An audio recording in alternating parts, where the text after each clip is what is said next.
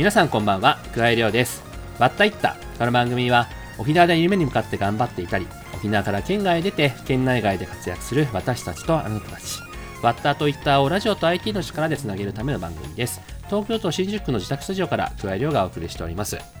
えー、まあ風邪がねまだ治りきってなくて、ちょっと鼻声だったりするんですけれども、まあ、実はねその中ですが、今週末から屋久島に初めて旅行をすることになっておりまして、この放送が流れる頃にはね、おそらく鹿児島の酒場で飲んでるんじゃないかななんて思うわけなんですが、まあ、僕自身ね沖縄出身ということもありまして、あのやっぱり島に対して憧れみたいなものがありましてですね、全国のいろんな島を巡っているわけなんですけれども、北はね北海道の利尻、礼文、奥尻とかも行きましたし、南はね波照間や与那国島、この間はね奄美の島も巡ったりしたわけなんですが、まあ、そんな中でねいつか行きたいなと思っている島がありましてですね、その一つがまあ今週行く屋久島なんですけれども、他にもね沖ノ島とか小笠原諸島とかいろいろあるわけなんですが、沖縄では実は粟国島なんですよね。で、粟国島に憧れている理由というのがですね、ナビの恋という映画が大好きだからということなんですが、まあ、中井雄二監督のせんきゅうひゃくきゅうじゅうきゅうねんの作品なんですけれども、その舞台となったのが粟国島でして、島の中で音楽と共に生きる人たちが描かれる映画なんですけれども、平富さんとかね、登川聖人さんとかも出ててですね、今でもサントラはよく聴いてたりするわけなんですが、まあ、そんなナビの恋なんですけども、実は制作を担当したのがですね、吉本興業に当時いた竹中勲さんという方でして、まあ、実はね吉本で最初の映画制作だったわけなんですよね。で、以前あの一度竹中さんとお食事をする機会がありまして、その時に裏話や苦労話もいろいろ聞いたんですけれども、まあ、にじゅうごねんまえのそうした苦労から始まったね沖縄と吉本興業との縁というのが、いよいよ明日開催されるじゅうごかいめの沖縄国際映画祭につながっているなと思うとですね、感慨深いなと思った今日この頃です。というわけで、そんな沖縄国際映画祭を盛り上げるゲストを迎えたにじゅうきゅうかいめのわったいった始まります。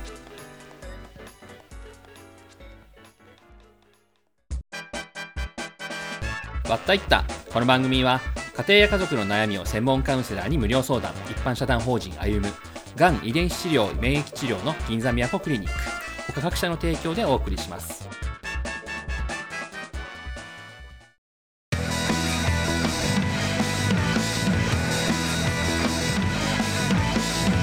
くわえりょうのわったいった、くわえりょうがお送りしているわったいった。本日のゲストは吉本興業沖縄国際映画祭宣伝芸人の宮川玉子さんです。ズームで収録したトークをお聞きください。それではどうぞ。はい、というわけで本日のゲストは吉本興業所属宮川玉子さんです。どうぞよろしくお願いします。どうも仲間由紀恵です。一発芸でやってます。まあゲストね、ラジオだから本当かもしれませんからね。はい、そうですよね。いや本当のはずないですわ。ありがとうございます。はい、宮川玉子です。じゃあまあ玉子さん、あのーはい、まあ今ちょうど翌日からかですかね。そうですね。じゅうよっか放送なんで、はい、明日。じゅうごにちから。えーはい、だいじゅうごかい島全部で大きな国際映画祭ですね。今日はまあその沖縄映画祭の話もしつつですね、あの、はい、これまでのまあ玉子さんのあの流れというかというところも伺えればなと思っておりますので、はい、どうぞよろしくお願いします。ありがとうございます。お願いします。はい、では最初にですね、あの簡単ではありますが、はい、僕から経歴をあの紹介できればなと思っています。はい、えー、宮川玉子さんはですね、浦添市出身で、えー、宮城小学校、中西中学校、浦添高校を経て、うん、えー、明王大学に進学、うん、そして進学した後、はい、大学さんねん生になる前に、えー、中退をし、そのまま大阪の エヌエスシーにじゅうよんきの新喜劇コースに、えー、進むということでございまして、まあ、同期だと、はい、あの江原正宏さんとかが、まあはい、いうところなんですが、はいまあ、そこからいちねんごに エヌエスシー を卒業しまして、はいえー、ナンバーグランド花月の裏方、はい、進行係を半年ほど、はい、そしてから宮川大輔花子さんに、えー、住み込みで弟子入りをしさんねんほど過ごした後、自分の仕事をしながら活動をしてきたと。いうところで、はい、そうです。その中ではあの エービーシー のクイズしんすけくんのレギュラーでしたりとか、まあ、そんな中なんですけれども、東京に行きたいという思いが募らせて、あのそれを師匠に激とするも、えーはい、認められずいちねん謹慎処分をしてそのいちねんかん、えー、沖縄に戻り、はい、バスガイドをしました後にそうそうそうそうにせんじゅういちねんですね、謹慎明けに東京に、うんえー、満を持してニュースと、はい、でその年にあの今の大崎会長ですね、えーはい、吉本興業の大崎会長にお会いをしたときに、沖縄映画祭の担当芸人に任命され、はい、今年じゅういちねんめを迎えたというところでございます。そうです。もうじゅういちねん経つ、すごい。ああ、そうですね。年取りますよね。まあそんなじゃあ、玉子さんにですね、いろいろお話を伺えればなと思っておりますが、はい。こう先ほど の, あの経歴から見ると気になるところとしては、やはりこう明王大学をあの中退して大阪にと。いうところだと思うんですけども、一応ずっともう中にの時に吉本興業に行くっていうのを決めてたので、で、お金がなくて、とりあえず結構バイトしてて、部活もしながらバイトをしてて、はいはいはい、で、そこから、えー、本当は高校を卒業したら行きたかったんですよ。はい、だけど、あまりのなんかすごいホームシックと、えーうん、お金がないっていうやつで、はいえー、だったら明王大学行って、えー、ホームシックをちょっと鍛えようと思いながら、ちょっと離れたところに、えー、行って、したら、はい、明王大学もすごい楽しく、えーうん、過ごさせてもらったんですが、やっぱりいちねん経って、やっぱり吉本行きたいってまた思ったので、にねん中退して行こうって決めて、もうほとんどにねんの頃は、大学にねんはバイトばっかりやってましたね。なるほどな。ということは、はい、あれですね、もう高校時代のバイトは本当にあの大阪に行く資金を貯めてた。そうですね、大阪に行くのと、あと大阪を行ったことがなかったので、本でずっと読んでたので、うん、大阪に行って下見をしに行くっていう資金にしてて、うん、にかいぐらい行ったんですけど、にかいともホームシックでしたね。じゃあそのホームシックを克服するために浦添からまあ名護の方、まあ、はい、そうですね、一人暮らしを初めてしたってことですね。はい、はい、そうですそうです。なるほど。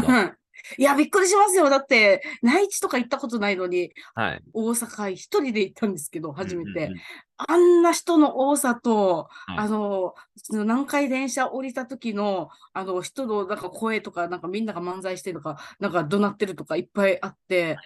しかもめっちゃ押されるしる、ね、私がとろいからめっちゃ押されるし、めっちゃ怖かったです。とりあえず怖かったです。ちなみにその吉本に憧れたのは、まあ、沖縄だとね、はい、あの多分僕と同年代なのであれですけど、当時なんか土曜日のお昼ぐらいに新喜劇放送されて、ね、やってました。そうですね、一番やっぱりお笑いが好きだったので、はい、で一番体はなんか体張ってる山田花子姉さんとか、はいはい、島田珠代姉さんとか、安江姉さんとかが、あのずっとあ女性でもこういう世界に行けるんだっていうのを教えてくれた方々で、うん、えー、私でも行けると思って行ったら全然甘くない世界でした。なるほどね。まあまあそれもあって エヌエスシー だとその新喜劇コースに進んだと、はいはい、そうです。なんですけれども、どうですか、その憧れていた エヌエスシー の生活というのは。ああ、もうとりあえず絶対やめないって決めたので、何があっても絶対やめないってだけは決めたので、ああ、とりあえず生活がすごい苦しいし、怖いし、電車も乗れないしっていう状況だったので、はいうん、とりあえず怖い中どうやって生きていこうっていう考えて、あと一個私が自信あって、これだけはやり遂げたっていうのが、はい、やっぱ エヌエスシー で、どうしてもやっぱみんなレベルが高い、大阪笑いがすごい、それ多分喋りとかそういったのでは負ける、でもインパクトだけは残したいって思ったので、エヌエスシー 時代にあのいとこからランドセルもらって、ランドセル投稿やったんですよ。いちねんやりました、ちゃんといちねんやりました。したらランドセルの沖縄の子って覚えられました。なるほど。まあ、今日キャラ付けとしてはすごいですよね。はい、はい、いや、だいぶ頭痛い子でしたよ。なるほどな。で、そこから卒業後に関しては、先ほどお話したように、まあ、裏方に生グランド花月の裏方をっていうところだと思うんですが、はい、これも普通簡単に入れないんですよ。なんなら進行係の入り方とかそんなの誰も知らないし、はい、あることさえも分かってない方が多いと思うんですけど、はい、たまたま エヌエスシー に行って授業でだから進行係の話をしたことがあったのを覚えてたんですよ。こんなのあるんだと思って、で卒業したら何にもないので、オーディションにしてもレベル低いし全然落ちてるし、うん、どうしようと思った時に育先生のとこ行って進行入りたいっていう話をして、したら面接行って受かったみたいな。で半年それに半年これが、うん、一応私もこの世界面白いなと思った 裏, 裏を見れるので、うん、そこってなんばグランド花月の楽屋に進行部やったんですけど、そこのロビーにはやっぱテレビで見てる方々、もうオール阪神巨人師匠、西川きよし師匠とか、もうあらゆる文鎮師匠とか二角師匠とか、はい、もうみんな坂田師匠とか、はい、もういっぱいいっぱいいて、うわすごい世界だなって思ったんですけど、いや近いようでめっちゃ遠かったですよ。見てるのはすごい見てるし、手伝いもめちゃくちゃし、この進行係ってもうとりあえずパシリを全部やってたんですけど、進行面白い、一応面白かった、きつかったけど面白かったです。暗転服って言って真っ黒い服着てるんですけど、ね、はい、はい、そしたら完全に黒くなってしまって、私色黒いはい、はい、でそこでずっといたの、うろうろうろうろしたんで、したら大輔師匠が見つけてくれて、うん、なんか黒くて汚い沖縄の子がいるでーっつって、なあなあ、あの子ちょっと拾ったってくれやーっつって、ちょっとあの子かわいそうやでみたいな感じで花子賞が拾いに来てくれて、はい、大輔花子の付き人みたいな。なるほど。で住み込みえーまあ、住み込み仕事だとやはりこう家事とかのその辺もすると思うんですけども、基本は畑仕事っていうやつがあって、畑の開墾っていう仕事があって。畑の開墾ですか。はい。なんか、山のごひゃくつぼ、急に師匠が買ったみたいで、畑を。で、だけど畑って言ったら草ぼうぼうで、はい、何も普通の山だったんで、はい、そっから、あの、ちょっと草、草買ってから、はい、土をこうしてから、石取ってから、木植えての繰り返しで、はい、で、で、そっからにねんぐらい、ずっと畑仕事が、朝、朝ごじに起きて、はちじまでは、畑仕事みたいな。なるほど、農家ですね。はい、農家でした。ええ、それ、はい。で、あの、芸事を習う時間というのはどっかあったんですか？後ろ姿を見て学べみたいな。なるほど、なるほど。でも、今思えば、キャラが全然違うので、あの、見てるだけじゃダメだなと思ってました。どっちかといえば、芸っていうよりは、処世術とか、そういったやつ学んだかな。ああ、なるほど。はい。だいぶそれは叩かれましたね。なるほどな。まあそこで、はい、まあさんねんほどで、その、まあ住み込み自体終わって、今度は通っていろいろとお手伝いなどしながら、そうですね、自分の仕事をと。はい。だから私やり、やらないと気が進まないタイプだったりとか、はい、悪いこと以外はですよ。師匠の家に住み込みしても、師匠の家出たいっていう時期があって、終わりって言われて出たわけでもなく、あと半年住めって言って言われた時に、このあと半年するのは意味がないと思ったので、師匠の家出ますって言ったら禁止になったりとかしてることもいっぱいあるんですけど。ちなみに、うちの師匠の家に庭に行ったらシーサーめちゃめちゃいっぱいあるんですけど、あれは私が謹慎して沖縄に返された時に、すいませんでしたって言って持って行った数なんですよ。だからめっちゃ隠れる。はい、本当にあるんですよ。めっちゃありますよ。弟子で一番怒られてたかもしれないですね。謹慎の数は私が一番多いんじゃないかなっていうぐらい、とちってました。なるほど。で、沖縄帰って、まあ、それでちょっとリフレッシュして、そこで、またシーサーを謝罪に買って、また、はい。シーサー買えば許されると思ってました。なるほど。なるほどな。まあ、そういう中で、もともとね、あの、今の話だと大阪が良かった、吉本新喜劇。はい。で、あの、洋画の世界を目指したわけなんですが、はい、そこから東京というのが、その 理, 理由というところが。大阪行った後、絶対東京に行こうっていうのは、最初で一応決めてたんですよ。なるほど、なるほど。そのタイミングはいつかっていうのは決めてないんですけど、はい、それも自分が絶対行きたいと思った時に行こうっていうのは決めてたんで、なるほど。それが、来た、にじゅうきゅうぐらいの時かな、来た時に、よしって言って、でも断られること多いので、うん、あの断言して、え大好き花子師匠つって、あの話がありますって言って、東京行きますって言ったんですよ。普通は行きたいんですけど、どうしたらいいですかって聞かないといけないんですけど、多分こんな感じで聞いたら行かせてもらえないなと思ったんで、絶対行きますみたいな感じで言ったら、お前勝手に決めんなやみたいな感じで、一年禁止みたいな感じで、全部勝手に決めたんで。なるほど。うちの人優しいので、やっぱファミリーとか作っちゃう。やっぱ守ったりする自分たちの仲間を毎回出すとか、そういったのめっちゃやってもらったんですけど、ずっとここにいたら仕事はあるけど、なんか自分の気持ち的に成長がないんじゃないかなっていう、って思ったので、ここから出て自分で何か仕事をちゃんと掴んでいける人になりたいなって思ったので、思い切って出てみました。なるほど。まあ、ある意味居心地が良いというか、師匠のことで力も含めていろいろ仕事もあるけれども、はいはい、それがじゃあ自分の力なのかと。はい、そうそうそう。すごいそれ思いました。もやもやしてたってところですね。はい。ああ、なるほど。まあ、それで確かに、まあ、東京に出るという、まあ、ある意味というか、新たに挑戦して、自分一人でということで、で、にせんじゅういちねんに東京にと。はい、はい、そうですね。なるほど。はい。まあ、そこからもうじゅうにねん、今年で経つわけなので、まあ、そのあたりは、じゃあ、後半にいろいろと伺えればと思います。よろしくお願いします。はい、お願いします。わたいた。わったいった。本日も東京新宿の自宅スタジオからお届けしています。はい。というわけで、えー、じゃあ後半戦ですというところで、まずは沖縄でのフェイバリットスポットを教えてもらえればなと思っております。はい、めっちゃいっぱいありすぎるんですけど、個人的に、はい、あの、いつもちょっと癒されに行くのはトロピカルビーチ。おー、トロピカルビーチ。はいはいはい。はい。小さい頃からやっぱそこに泳ぎに行ってて、はい、トロピカルビーチがこんな綺麗なビーチになる前から、うん、あのお父さんと一緒に、お母さんと一緒に泳ぎに行って、貝取ったりとかしてた場所なんですけど、うん、今は取れないんですけど、行きやすいし、近いし、もう夏になったら絶対行くっていう場所で、うん、もう好きな場所です。今でもやっぱ行きますね、帰ってきたら。もう、もう一個あるんですけど、はいはいはい。はい、やっぱ私、あの、親が伊是名だったりとかなんで、うん、あの、伊是名島は、やっぱり小さい頃夏休みとかめちゃくちゃ行ってたので、うん、好きな場所、やっぱ伊是名っていうフレーズ聞いたらもう心がわーってなります、ね。なるほどね。伊是名大好きです。なかなか行けないのがずっとやっぱこの仕事して現状なんですけど、そうですね、映画祭終わったら行こうかなって思ってます。ああ、いいですね。はい、ちなみに、いずれだと ど, どういう感じで過ごされるんですか？えっと、いとことおじさんとみんなで酒飲んでます。なるほど、なるほど。じゃあその至福のゆうたくの時間というか。はい、刺身買って。はいはいはい、はい。ああ、いいですね。はい。あ, あと一個だけあるんです。はいはい。えっと、やっぱ釣りが好きなので、ほうほうほう、沖縄の海で釣りする。船釣りする。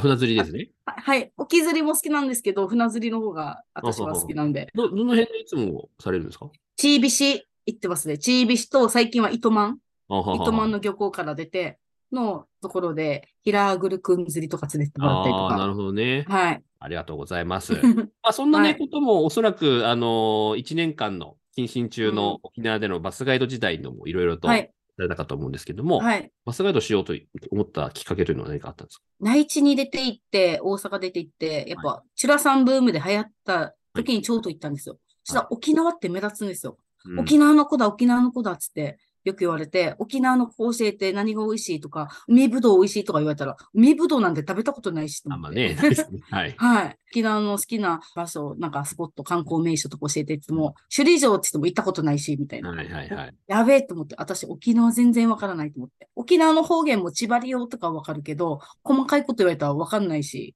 なんかそういったのもひっくるめて、沖縄のこと全く知らないなと思って、外に出て気づいたので、やっぱバスガイドっていうので、一度ちゃんと勉強してやるのにちょうどいい仕事だなと思ったので、うん、今回、あの、謹慎中はバスガイドやらせてもらいました。じゃあ、あれですね、県外からの観光客を、はい、まあ、そうですね。島の中を、島中こう、バスで巡りながら。はい。まず半年間はすぐ実践に出れないので、うん、ずっと暗記でしたね。うんうんうん、あの北部と南部コースをひゃく全部でひゃくごじゅっページをきれいにも暗記して、で、実地でやるっていうところからなんで、うん、結構何回も落ちてますよね、実地。全然暗記できないと思って。じゃあまあそういった中で、はい、にせんじゅういちねんに東京というところだと思うんですが。はい、あの、禁止にしたうちの師匠なんですけど、はい、なんといちねん経ったら沖縄に迎えに来てくれましたよ。おーつっておーで怒られるかなと思ったら一応すいませんってちゃんと謝ってでも東京に行きたいのは変わりませんって言ったら今度は許してくれてで一緒にロアジュールで泊まって酒めっちゃ飲んで、はい、にはくみっか師匠と一緒に過ごしてました、えー、いいやっぱファミリーなんですねファミリーですねはいでそれでも東京に行けることになったんですけどそこから初めての親離れみたいな感じになってますこの世界でやっぱ大好き花子社はやっぱ今でも親なんでうんもうにせんじゅういちねんでちょうどいちがつに行ったんですけど、はい、寒いのと、はい、あと震災もあったのでそこから余計周りに知り合いもいないままなんか怖かったですねとりあえずそうですよねまあね、はい、お笑いどころの話じゃなあの雰囲気的になってましたし仕事がどうだった東京真っ暗だし、はい、私家古い家に住んでるので、はい、あの動物とかもなんかしょっちゅうガリガリ行ってるし怖いな怖いバイト一応で、まあ、生活も大変なんで、バイトもみっつ掛け持ちしてて、はい、で、ずっとやりながら生活したんですけど、うんはい、やっぱり、あの、大阪であった仕事がもうなくなってっていう形で、ねはい、もう一回ゼロからスタートぐらいの形になったので、うん、もう本当に仕事がなさすぎて、だったら一応マネージャーはついてるし、つって、プロフィールひゃくまいぐらいもらって、いろんなところに勝手に送りまくろうと思って、うん、で、プロフィールを本社に取りに行ったんですよ。はい、そしたら、たまたま取りに行ったタイミングで、当時大崎社長が通ったので、うん、大崎社長って呼んで、大崎社長、社長、社長って呼んで、はいはいはい、南国風な子やな、みたいな感じで、沖縄、沖縄って、そっからなんか沖縄の話になって、はい、まあ、モンゴルはっぴゃくが同級生なんですよ、うち。はいはいはい。あ、上田高校ですね。はい。で、モンゴルはっぴゃくのライブとかもよく行ってたんで、あの、比嘉社長に、ビーエムエージェーシー の社長にもお世話になってたので、はいで、いろんな形で、なんか、比嘉社長も大崎社長にお世話になってる、つって、またよろしくお伝えしてくださいって言われてたので、うんうん、で、あ、今だと思って、あそういえば、あの、ビーエムエージェーシー の比嘉社長がよろしくお伝えしてくださいって言ってました、みたいな感じで言って、はいはいはい、そしたら、ほんまか、つって、じゃあ飯行こう、つって、で、飯連れて行ってもらった時に、なんか高級レストランみたいな、なんかすごいところに連れてってもらって、はい、そこで、なんか映画祭の担当になるか、みたいな、うんうん。やります、やりますって言って。で、清作もいたので、清作が与えられた仕事ぐらい何でもできるだろうって、はい、できますって言って、で、担当です。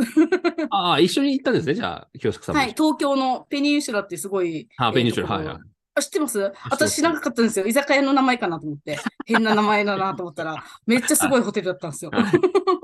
えー、じゃあそこで任命されたわけですね。はい、はい、そこで。まあそういった意味ではね、本当に同級生だったモンパチもそうですし、まあ、ね、はい、いちねんかん沖縄のことを学べたっていうのもありまして、それが半年後に結実したというか。はい、あ、そうですね。いや、でも、なんか楽しい、いろんな人生っていろんなことが起こるなって。うん、まあ、ただやっぱり、あれですよね、そこでそのね、うん、あの、意を決してというか、あの、大崎さん一人、はい、自分で話しかけに行ったっていうところが、やはりきっかけになって広がっていったというところだと思うので、はい。まあ、まあターニングポイントだったって感じですね。はい、あ、そうですね。まあ、そこで、あの、まあ、宣伝芸人が、まあ、任命されて、で、そこからは、じゃあ、その関連の仕事がどんどん入ってくるような形になったんですか？はい、えっと、まあ、基本は裏方なんですけど、やっぱり何をしたらいいかわからないっていうのがまず最初になって、とりあえずどうしたらいいかなと思って、一回相談しに行ったんですよ。うん、あの、任命されたはいいんですけど、何をしたらいいんですかねって言って。うん、で、大崎社長が、あまこは、えっと、沖縄中に、えー、友達をいっぱい作ってこいって言って、うん、名刺作らせてもらって、うん、名刺いっぱい配ってからと、とりあえず友達を作ってこいっていうのが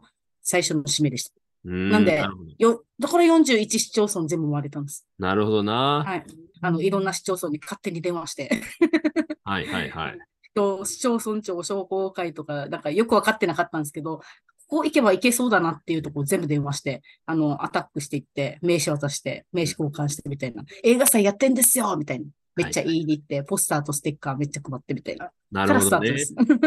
ある意味、こう、もう地道な営業活動を繰り広げて、ね、はいはい。で、地域といろんなとこ回って、コミュニティラジオも全部回ってみたいな、っていうことも与えられたので、それ、そこから継続したらいろんな宜野湾応援団ができたきっかけで、糸満応援団っていう映画祭を応援する応援団もいっぱいできまして、今よんじゅういち市町村、県外にも鶴見にもあるし、京都にもあるし、はい、大阪にもあるし、群馬にもあるし、みたいな。うん、なんかいろんなところでそういった応援団ができているので、すごく吉本の良さと地域性が出たイベントになってきてるなと思ってます。まあそれもね、本当に映画祭自体がじゅうごかいももちろん続いていて、たまごさんもじゅういちねん続けられてるからっていうところだと思うんですが、この中でいよいよ明日からだいじゅうごかいめの映画祭、はい、見どころっていうのは何が？そうですね。やっぱちょっとコロナ禍でなかなか大きくイベントができなかった部分がここに、さんねんあったんですが、はい、今年はもう堂々となんか沖縄国際映画祭、しかも節目のだいじゅうごかいっていうので、えー、開催するので、はい、なんか見どころっていうのはもう映画ももちろんなんですけれど、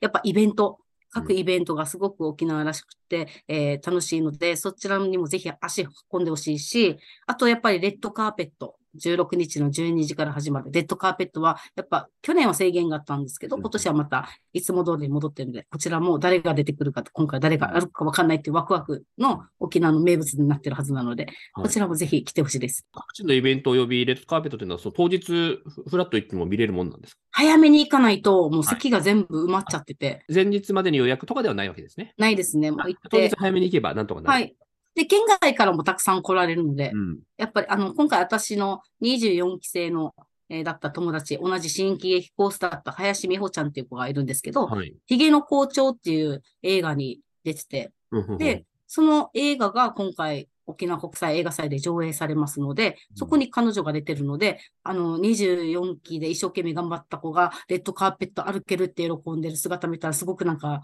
感動しました。あ、感動しますね、それは。はい、頑張ってきたねっていう。えー、あ、じゃあ、あの時いちねんかん過ごしたふたりが、それぞれの立場、ね、別々の立場で。はい、じゃあ、はい、まあそんな国際国際映画祭は明日からというところですが。じゃあ、そうですね。それも含めてというところで、どうでしょう、たまごさん、今後というところでは何かやりたいことって他にあったりしますか？あの、今携わってるのは、あの、中城村で、はい、あの、アニメ制作っていうのを今回やったんですけど、えー、ごさんまると農民っていうのを子供たちがアニメの、本当にアニメを作る手法で、一生懸命絵を描いて、それを色塗って、で動画にして、声入れして、これがあの完成して、また上映会もやるんですけど、なんかそういった活動とかも、子どもたちが自分はできないんじゃなくて、やればいろんな道が開けるっていうところも、やっぱもうこの年代になったらいろん、そういうところもみんなやって、広げていきたいなって思うのが正直あって、はい、なのでそういった活動もして、自分の芸の、えー、活動もがっつり、えー、東京で無限大ホールでイベントも控えてますので、そういったところも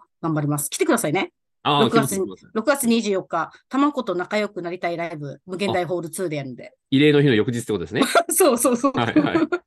どんどん、そういったのも全部やりたいし、やりたいこといっぱいあるんですよね。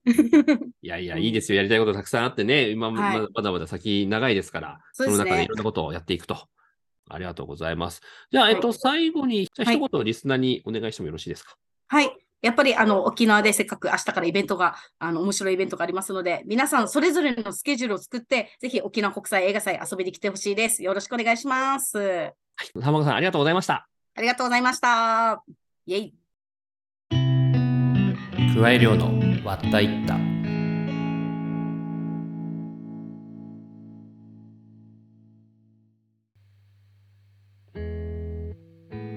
わったいった。この番組は家庭や家族の悩みを専門カウンセラーに無料相談、一般社団法人歩む、企業を次のステージに進化とともに株式会社進化、他各社の提供でお送りしました。というわけでエンディングです。宮川玉子さんとのトークいかがでしたでしょうか。明日、明後日の沖縄国際映画祭、ぜひ足を運んでみてください。えー、わったいったでは番組への感想や話を聞いてみたいというゲスト候補を募集しています。メールアドレスは ワッタ ダブリューエーティーティーエー アットマーク アールオキナ ドット シーオー ドット ジェーピー、 Twitter の番組公式アカウントへの ディーエム やハッシュタグはカタカナでわったいったでもお待ちしています。えー、過去の放送回のポッドキャストもありますので、ぜひそちらもチェックしてみてください。えー、さて来週ですが、アニメーターのカデカルチカシさんにお話を伺いたいと思っております。というわけで今回はこの辺で、お相手は桑井亮でした。それではまた。